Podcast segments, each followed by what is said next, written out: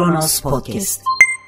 Herkese selamlar. Ben Cemre Ülker. Dünya halinde bugün Ömer Murat'la hafta içinde öne çıkan global gelişmeleri, Türkiye'nin dış politika gündemlerini ve maddelerini ele alıyor olacağız. Ömer Bey, Rusya-Ukrayna savaşı sonrasında değişen birçok dinamik oldu.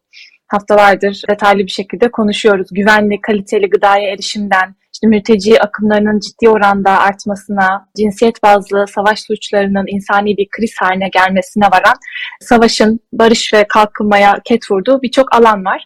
Türkiye'yi de ilgilendiren ana başlıklardan bir tanesi bu değişen kokain kaçakçılığı oldu, insan kaçakçılığı rotaları oldu. Birkaç hafta önce de yine bu konuyu farklı bir perspektiften ele almıştık. Nedir son gelişmeler bu konuyla ilgili? Dün Inside Crime adlı ABD merkezli bir araştırma gazetecilik kuruluşu Türkiye'ye ilişkin bir haber analizi yayınladı. Aslında bu iki parçalı bir analizi. İlkini geçen hafta, ikincisi de dün yayınlandı ve burada Türkiye küresel kokain kaçakçılığının merkez ülkelerinden biri olarak bahsediliyor ve bunun ayrıntılı olarak bu konu uzmanlarla görüşülerek ele alınmış. Hatta bu raporda şu an ekranda görmüş olduğunuz haritaya değer veriliyor. Yani rapordaki bulgular böyle bir haritada toplanmış. Gördüğünüz gibi işte Latin Amerika'nın belirli ülkelerindeki limanlardan hem deniz limanları hem hava limanlarından farklı şekillerde getirilen kokainler Türkiye'deki bazı limanlara getiriliyor. Ve işte buradaki limanlar da ayrıntılı olarak gördüğünüz gibi işlenmiş. İşte bunlardan bir tanesi Dilovası, diğeri İstanbul Havalimanı ve bir de İstanbul'daki deniz limanlarının da kullanıldığından bahsediyor. Kokain Türkiye'ye geldikten sonra da özellikle bunun %60-70'inin Basra körfezine doğru giderek buradaki özellikle Birleşik Arap Emirlikleri ve Suudi Arabistan'a gittiğini, geri kalan %30'unun ise Kafkas ülkelerine, işte Doğu Avrupa'ya ama daha da çok Rusya'ya gittiğinden bahsediyor rapor. Ve Türkiye'nin bu şekilde bir merkezi ülke haline gelmesinin nedeni olarak da birkaç gelişmenin altını çiziyor. Önce şunu söyleyeyim, bu Inside Crime e, denilen bu kuruluş normalde sadece Güney Amerika'ya odaklanmış, kar amacı gütmeyen bir araştırmacı gazetecilik kuruluşu kamu kaynaklarıyla büyük oranda fonlanan. Bunların aslında odak noktası Güney Amerika ve Güney Amerika'daki suç şebekeleri, uyuşturucu kaçakçılığı ağları. E, Türkiye nasıl radarlarına girmiş? Çünkü işte bu Güney Amerika'nındaki kokainin dünyaya yayılışında kritik bir merkez haline gelmesiyle Türkiye bunların radarına girmiş tabir caizse.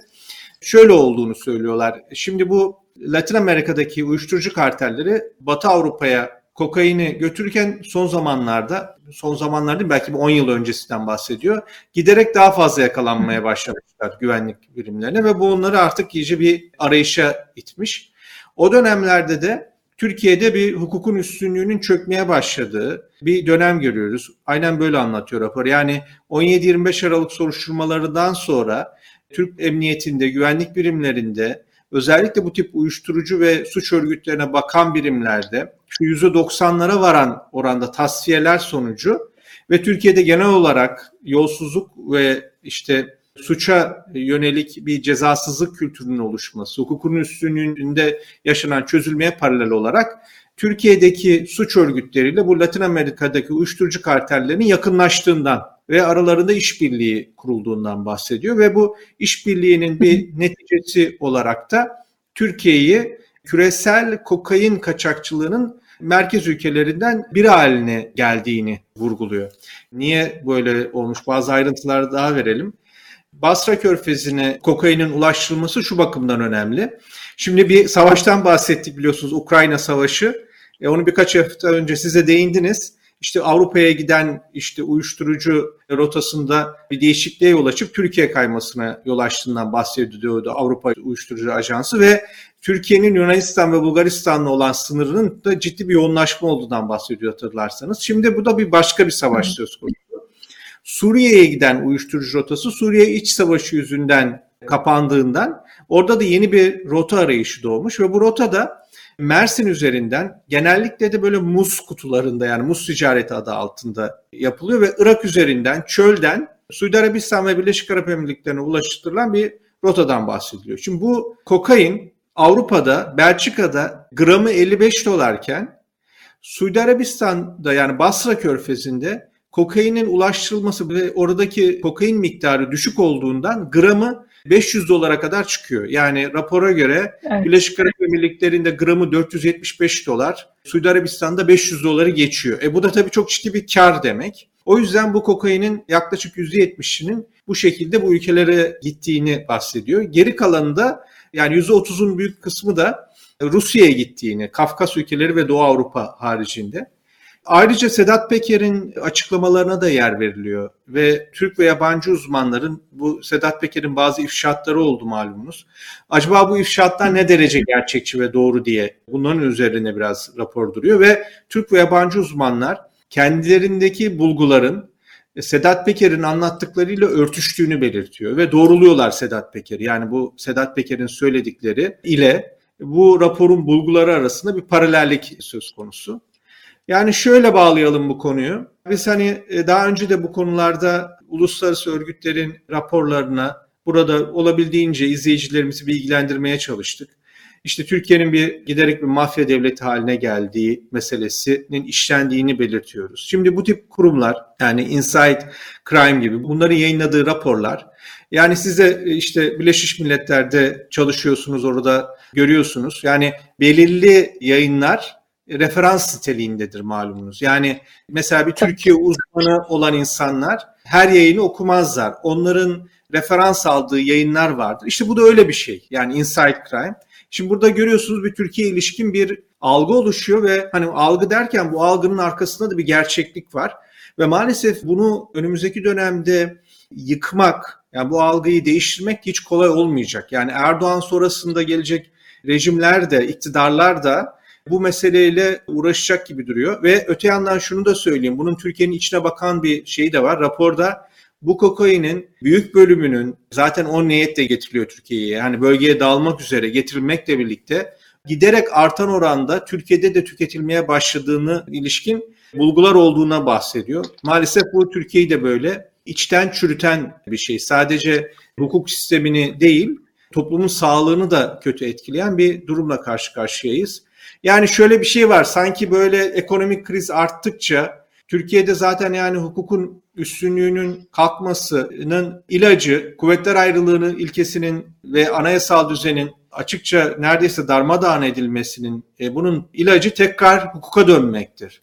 Bunun bir şöyle bir sonucu oldu. Türkiye'de bir ekonomik kriz başladı. Hani ben buna terör rejimleri diyorum. Yani işte yüz binlerce memuru hiçbir şey olmadan, delil göstermeden onların bir imza ile iş yerinden alıyorsunuz veya aynı şekilde işte iş adamlarının mallarına, mülklerine el koyuyorsunuz. E bu tabii ne yapar? Sermayeyi kaçırtır. Kalifiye insanları kaçırtır ülkeden. Bunların hepsi yaşanıyor. Bunlar yaşanınca da bir ekonomik kriz ortaya çıkıyor. İktidar da yani bu yanlışlardan dönmek yerine bu tip yollara tevessül ederek aslında Türkiye'yi düştüğü çukuru daha da derinleştiriyor diye görüyorum. Evet yani bahsettiğiniz gibi farklı savaşın yan etkilerini her zaman konuşuyoruz zaten ama çözüm odağını hep hukukta aramak gerekiyor. Uluslararası anlaşmalar çerçevesinde hareket ederek çözüm odaklı devam etmek gerekiyor. Evet bugünkü gündem maddelerimiz biraz savaşın direkt ya da dolaylı yan etkileri üzerinden devam edecek. Tüm dünya ekonomisini gerçekten sarsan enerji krizine dönmek istiyorum. Rusya ve Batı arasında yani hayli çekişmeli giden enerji politikaları gündemde. Son zamanlarda iyiden iyiye konuşulmaya başlandı. En sonda yaptığı açıklamada yine Rusya Dışişleri Bakanı hani genel olarak petrolün siyasetle bir aslında ilişkisi olmadığını, her daim petrole talep olduğunu söyledi ama tabii ki bu çok gerçekçi bir söylem değil. Yani bölgesel silahlı krizler özellikle her türlü enerji, petrol e, fiyatlarını birebir etkiliyor. Yani bunları her birimiz günlük hayatımızda da birebir zaten tecrübe ederek görüyoruz, yaşıyoruz. Nasıl değerlendiriyorsunuz? Avrupa'yı nasıl günler bekliyor dersiniz enerji konusunda? Şimdi Avrupa'yı zorlu bir kışın beklediğine ilişkin artık giderek genel bir kanaat oluşuyor. Bu da tabii ki Ukrayna Savaşı ile yakından ilgili. Türkiye'de biraz Ukrayna Savaşı'na yönelik ilgi biraz azalmış gibi. Uzmanlar dışında pek takip edilmiyor ama işte Ukrayna Savaşı tüm dünyaya olduğu gibi Türkiye'yi de etkileyecektir ve bunun her zaman artçı dalgaları, şokları olacaktır. Bunun zaten kırgan olan Türk ekonomisi üzerinde de büyük etkileri olacaktır. Şimdi Türkiye malumunuz ekonomik açıdan Avrupa'ya çok bağımlı ve Avrupa'da da şimdi zor bir kışa hazırlanıyor. Neden? Ukrayna Savaşı'nda şöyle bir durum söz konusu. Rusya ağır ağır doğuda ilerliyor. Ama bu ağır bir ilerleme. İki tarafta ağır kayıplar veriyor. Yani Ukrayna da ağır kayıplar veriyor. Rusya da ağır kayıplar veriyor. Askeri açıdan, insan gücü açısından. Ama tabii neticede bu savaş Ukrayna topraklarında cereyan ettiği için bunun ağır maliyetiyle yüzleşen ülke Ukrayna. Fakat Ukrayna'nın da şöyle bir avantajı var. Arkasında çok güçlü bir batı desteği var ve bu batı desteği yek vücut halinde bir destek ve Ukrayna ordusunda da halkında da savaşma azmi yüksek. E, yenilmek istemiyorlar ve batıdan daha fazla destek talep ediyorlar. Batıya baktığımızda batıda ciddi ekonomik bazı sarsıntılara yol açtı. İşte enflasyonun yükselmesi, büyümenin yavaşlaması gibi çünkü enerji fiyatları yükseliyor. Olsa da şimdi bu konuda yapılan son anketlere baktığımızda batılı ülkelerdeki kamuoylarında hükümetlerinin Rusya yönelik siyasetini yüksek oranda destekledikleri ortaya çıkıyor.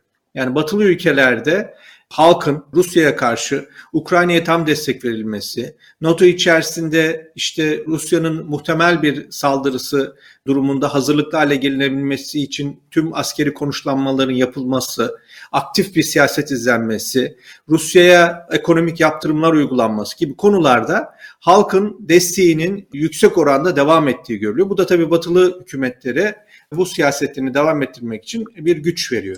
Şimdi burada böyle bir nasıl bu tıkanmadan çıkılacak? Soru bu. Belli ki artık iyice ortaya çıktı. Rusya Ukrayna'yı tamamıyla işgal etmeyecek ve bu doğuda ilerleyecek. Ukrayna'da belli ki şu anki askeri gücüyle Rusya'yı oradan çıkartabilmesi kolay değil. Batı'da şöyle bir şey var. Yani bu savaş neticede Rusya'nın toprak kazanımıyla neticelenecek olsa bile gelecekte bir noktada o noktaya öyle bir gidilmeli ki Rusya buna pişman olmalı. Yani çok ağır askeri ve ekonomik bedeller ödemeli. O yüzden Batılılar Ukrayna devleti savaşma iradesini ve arzusunu gösterdikçe onu destekleyeceklerini söylüyorlar. Rusya'nın en büyük gücü tabii bir enerji fiyatları arttı. Enerji fiyatları arttınca Rusya'nın hazinesi de dolmaya başladı. Her ne kadar ona karşı yaptırımlar olsa da. Şimdi bunu engelleyebilmek için özellikle Avrupa enerji bakımından Rusya'ya bağımlı. O bağımlılığı bir anda ben artık almıyorum diyerek ortadan kaldıramıyorsun. Şimdi bir plan ortaya koydular. Bu plan çerçevesinde önümüzdeki aydan itibaren artık Rus kömürünü almayacaklar. 6 ay içerisinde Rus petrolünü artık almayacaklar. Bir sene içerisinde Rusya'dan alınan doğal gazı 3'te 2 oranına düşürecekler. 2027'den itibaren de hiç Rus doğal gazı almayacaklar. Şimdi burada Rusya'ya ağır olan darbe bir sene sonra vuruluyor. Yani bir sene kadar Avrupa bu Rus doğal gazını almaya devam ettiği müddetçe bir sene sonra çok daha kendini güçlü hissedecek. Çünkü başka önlemler de alıyor. Bu yenilenebilir enerjiye geçmek için kömür santrallerinden elde edilen elektrik düşürtülüyordu. O şimdi ondan vazgeçildi kısa bir süre. Hollanda hükümeti kömür santrallerine en üst düzeyde çalışma talimatı verdi. Almanya kömür santrallerinin yeniden e, devreye girmesi için yasal düzenlemeler yapıyor. Daha kritik bir gelişme bence. Avrupa Parlamentosu bu hafta bir karar aldı ve doğalgazın sürdürülebilir enerji yani çevre için zararlı olmayan sürdürülebilir enerji olduğu kararını çıkarttı. E bu da özel yatırımın bu alanda e, iyice oraya akması demek. E, yani bir sene içerisinde önümüzdeki yaza kadar diyelim Avrupa baya bir sorunlarını halledecek gibi. İşte Rusya da bunu görüyor ve diyor ki o noktaya gelmeden Batı yani Batı bana hala Avrupa hala benim gazıma bağımlıyken ben ona bir darbe vurayım ve bu darbe sonucunda Avrupa ekonomisi bir sarsılsın. O sarsılma sonucunda da olur ki Avrupa halkları artık hükümetlerine bu Ukrayna'ya destek verme konusunda geri adım atarlar. O yüzden Rusya Kuzey Akım bir hattından verilen gazı %60 oranında azalttı.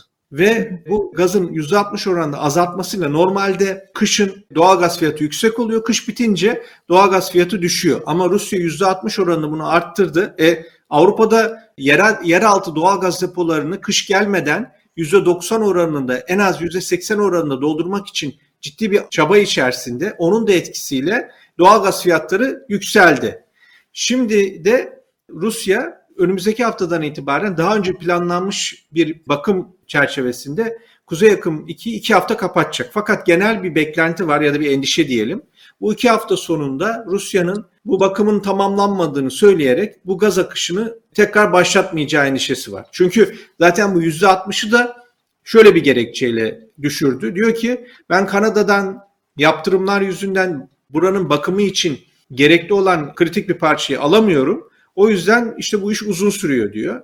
Oysa bu doğalgazı düşürdüğü zamana baktığımızda kritik bir zamanlama görüyoruz. Scholz'un, Macron'un ve Draghi'nin İtalya Başbakanı hep beraber Kiev'e gidip Ukrayna'ya destek verdikleri e, ve Zelenski ile bir araya geldikleri ve Ukrayna'nın AB üyeliğine destek olacaklarını söyledikleri o tam o ziyaret sırasında yapıldı bu. Şu anki durum şöyle, yeraltı doğalgaz depoları Avrupa'da %60 oranında dolu ve uzmanlar bunun %80'e Kasım'a kadar %80'e çıkmazsa kışın sonuna doğru Avrupa'da bir gaz sıkıntısı ortaya çıkacağını belirtiyorlar. Ama bu evlerin, işte okulların falan elektriğinin kesilmesi gibi değil. O noktaya gelince sanayiye verilen enerjide kesintiye gidilecek. E o da tabii malumunuz işte sanayide üretimde yavaşlama olacak. Bu da zaten ekonomilerde bir yavaşlama var. Enflasyon yükselmiş durumda. E bunları tabii tetikleyecek. Bundan da endişe, o noktaya gelinmesi isteniyor.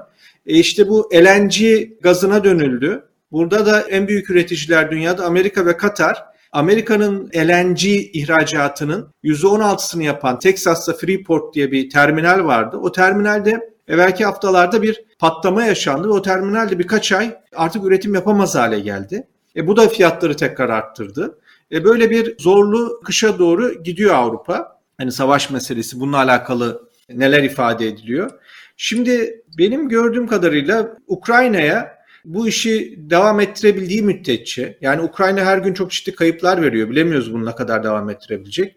Her ay sürdükçe bu Rusya için de ağır neticeleri oluyor bunun. Yani bazı uzmanlar Rusya'nın önümüzdeki 20 yıl boyunca askeri açıdan toparlanmasının yani 20 yıl kadar süreceğinden bahsediyorlar.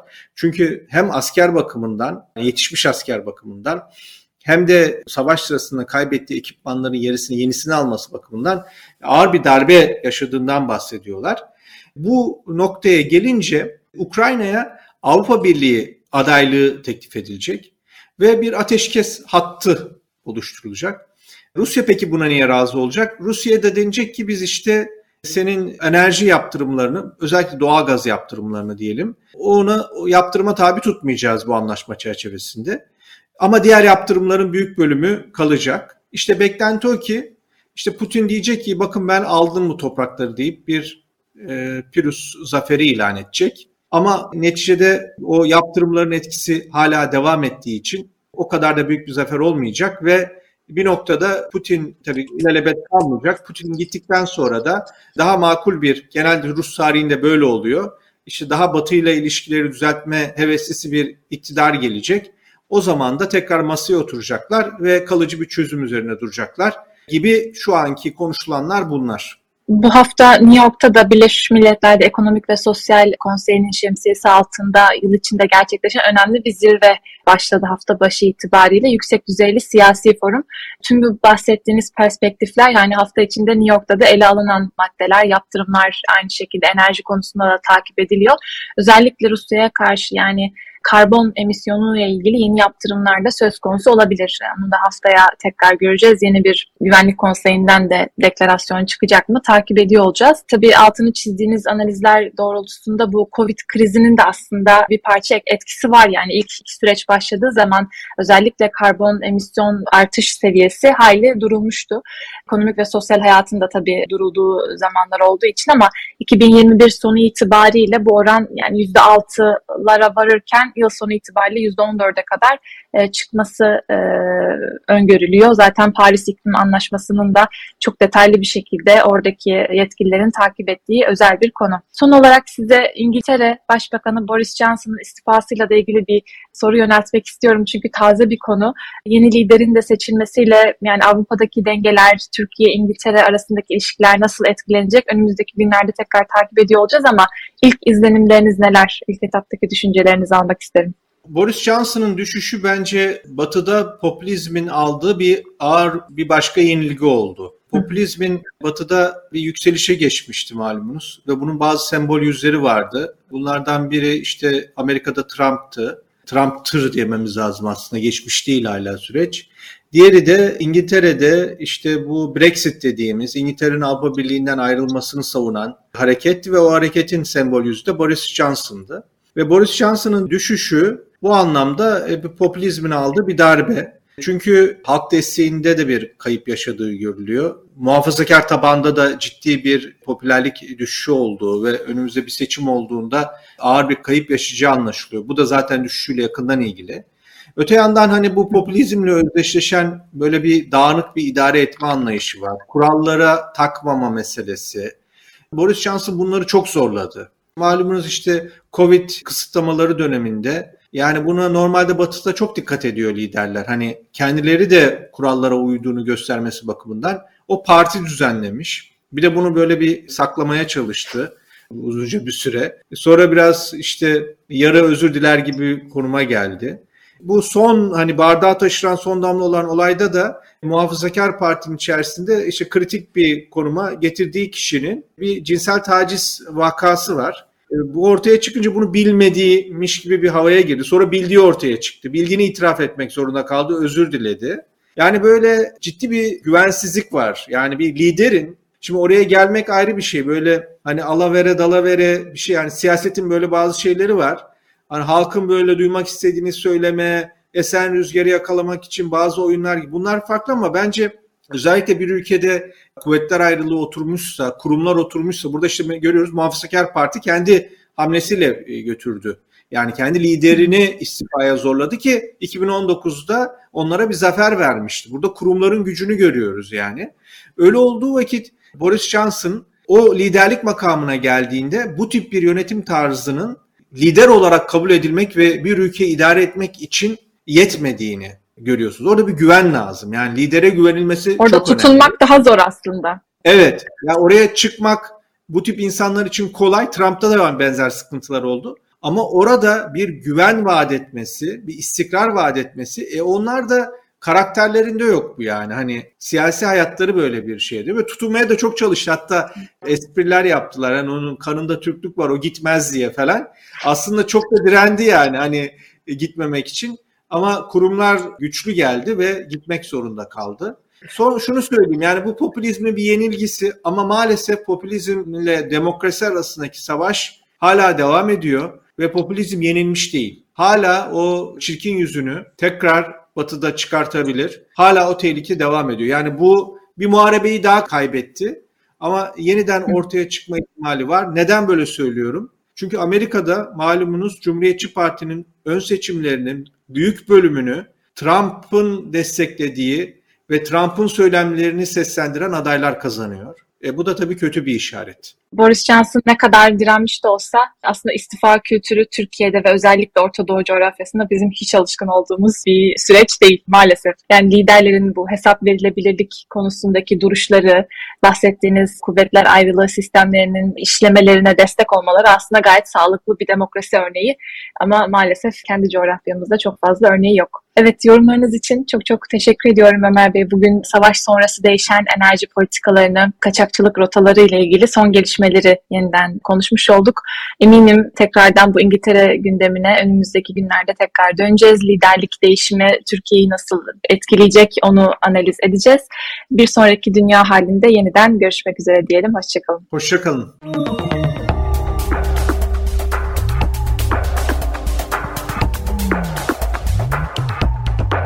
Kronos Podcast